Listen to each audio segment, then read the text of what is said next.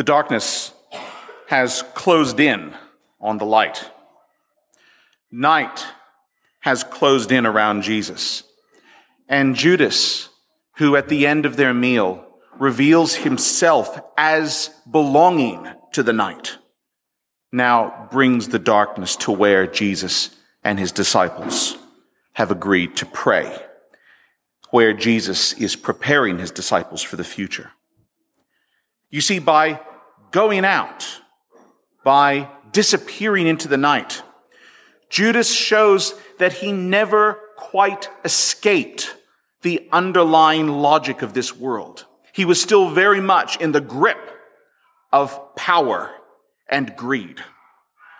Judas went out and he pandered to the Pharisees who longed to be able to reassert their power over Jesus and over those people that Jesus had convinced. And the Pharisees in turn pandered to Judas's own love of money. I often wondered, did Judas know what was going to happen? When he betrayed Jesus, did he know what was coming next? Was he a double agent? Was he an inside man, someone who was always waiting for the right moment to sell Jesus out and try to reap a hefty benefit as a result? Don't think we should forget that in Matthew's gospel, when Judas finds out that Jesus has not only been arrested, but has been tried and has been sentenced to death, Judas returns to the house of the high priest. He returns the blood money. He goes off and hangs himself from a hill. If Judas was in fact one of the Sicarii, if Judas was in fact one of these people who longed, looking for the day when the Messiah would come and would lead Israel's armies, Israel's holy warriors in a great uprising against the Roman people. If Judas was one of those people longing for that day, and I'll also just remind you, the name Judas isn't a name that we're particularly fond of now. I mean, I haven't met somebody yet who's named their son Judas. Have you? Be kind of like naming somebody Adolf, I suspect. But in Jesus' own time, Judas is an heroic name. Judas is the name of the great Maccabean leader who was the last Messiah to lead Israel in victory over their enemies. Judas is a great name, a heroic name, a revolutionary name, a militant name. A militant named Judas among the group of assassins called Sicarii. Was Judas simply trying to force Jesus' hand?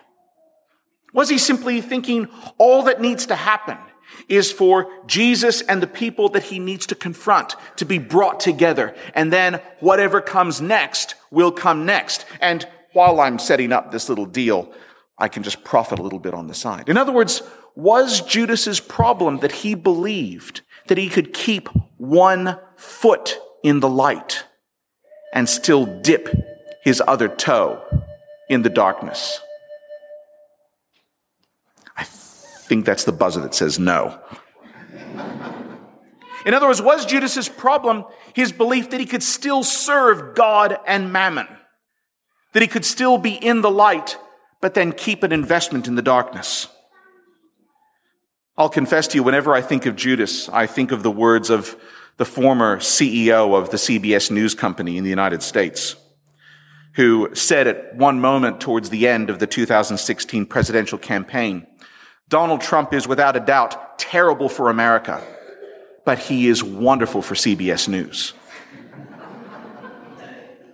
the news thought they could give Trump wall to wall coverage they could reap all the financial benefits from that and suffer none of the consequences. Judas too perhaps thought he could receive this money. He could continue to keep an investment with mammon and wouldn't reap any of the consequences. Judas, you see, disappears into the night. You cannot serve God and mammon. What about Simon Peter? Simon Peter, of course, is the disciple who pledges his loyalty to the light to the end. He pledges his fidelity, his fealty. And yet, if you listen very carefully, you would notice that Simon Peter is rather a lot closer to Judas than a lot of us think. When the servants and the soldiers come and confront Jesus in the garden, what does Peter do? He unconceals a blade. He slices off the high priest's ear. What on earth was Peter doing with a blade after all of this time with Jesus? After all of the instructions, after all of the acts of extraordinary grace and kindness, after the embracing of the sinners, after the forgiveness of enemies, Peter is still sporting a blade. If Judas still had an interest in the dynamics of this world of power and greed, Peter, you see, is still flirting with rivalry. There's no such thing in Peter's mind as an arrested Messiah, much less a crucified Messiah. The thing that makes the Messiah the Messiah is that the Messiah will be victorious. That's what Charlie reminded us of on Palm Sunday. What makes the Messiah the Messiah is victory. So when Jesus gets arrested, gets put on trial, when Peter now finds himself in the high priest's house, and people are beginning to ask him, Aren't you one of Jesus's? Aren't you one of these people that lives in the light? Peter says no. Now we have two choices here. Is that cowardice or is that sincerity? Is that cowardice? I don't want to suffer Jesus' same fate. Or is it sincerity? No, I still belong to this world. You are one of this man's disciples, aren't you? I am not. You are one of this man's disciples, aren't you? I am not. Didn't I see you in the garden? You did not. Judas betrays Jesus, still very much part of this world. Judas disappears into the night. Simon Peter denies Jesus three times. And notice Simon Peter did not last until daybreak.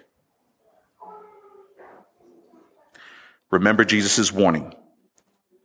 The light is with you for only a little while longer. Walk while you have the light, so that the darkness may not overtake you. Judas disappears into the night. Peter doesn't last until day. What's in store for Peter? You'll have to wait until Easter Sunday to find out.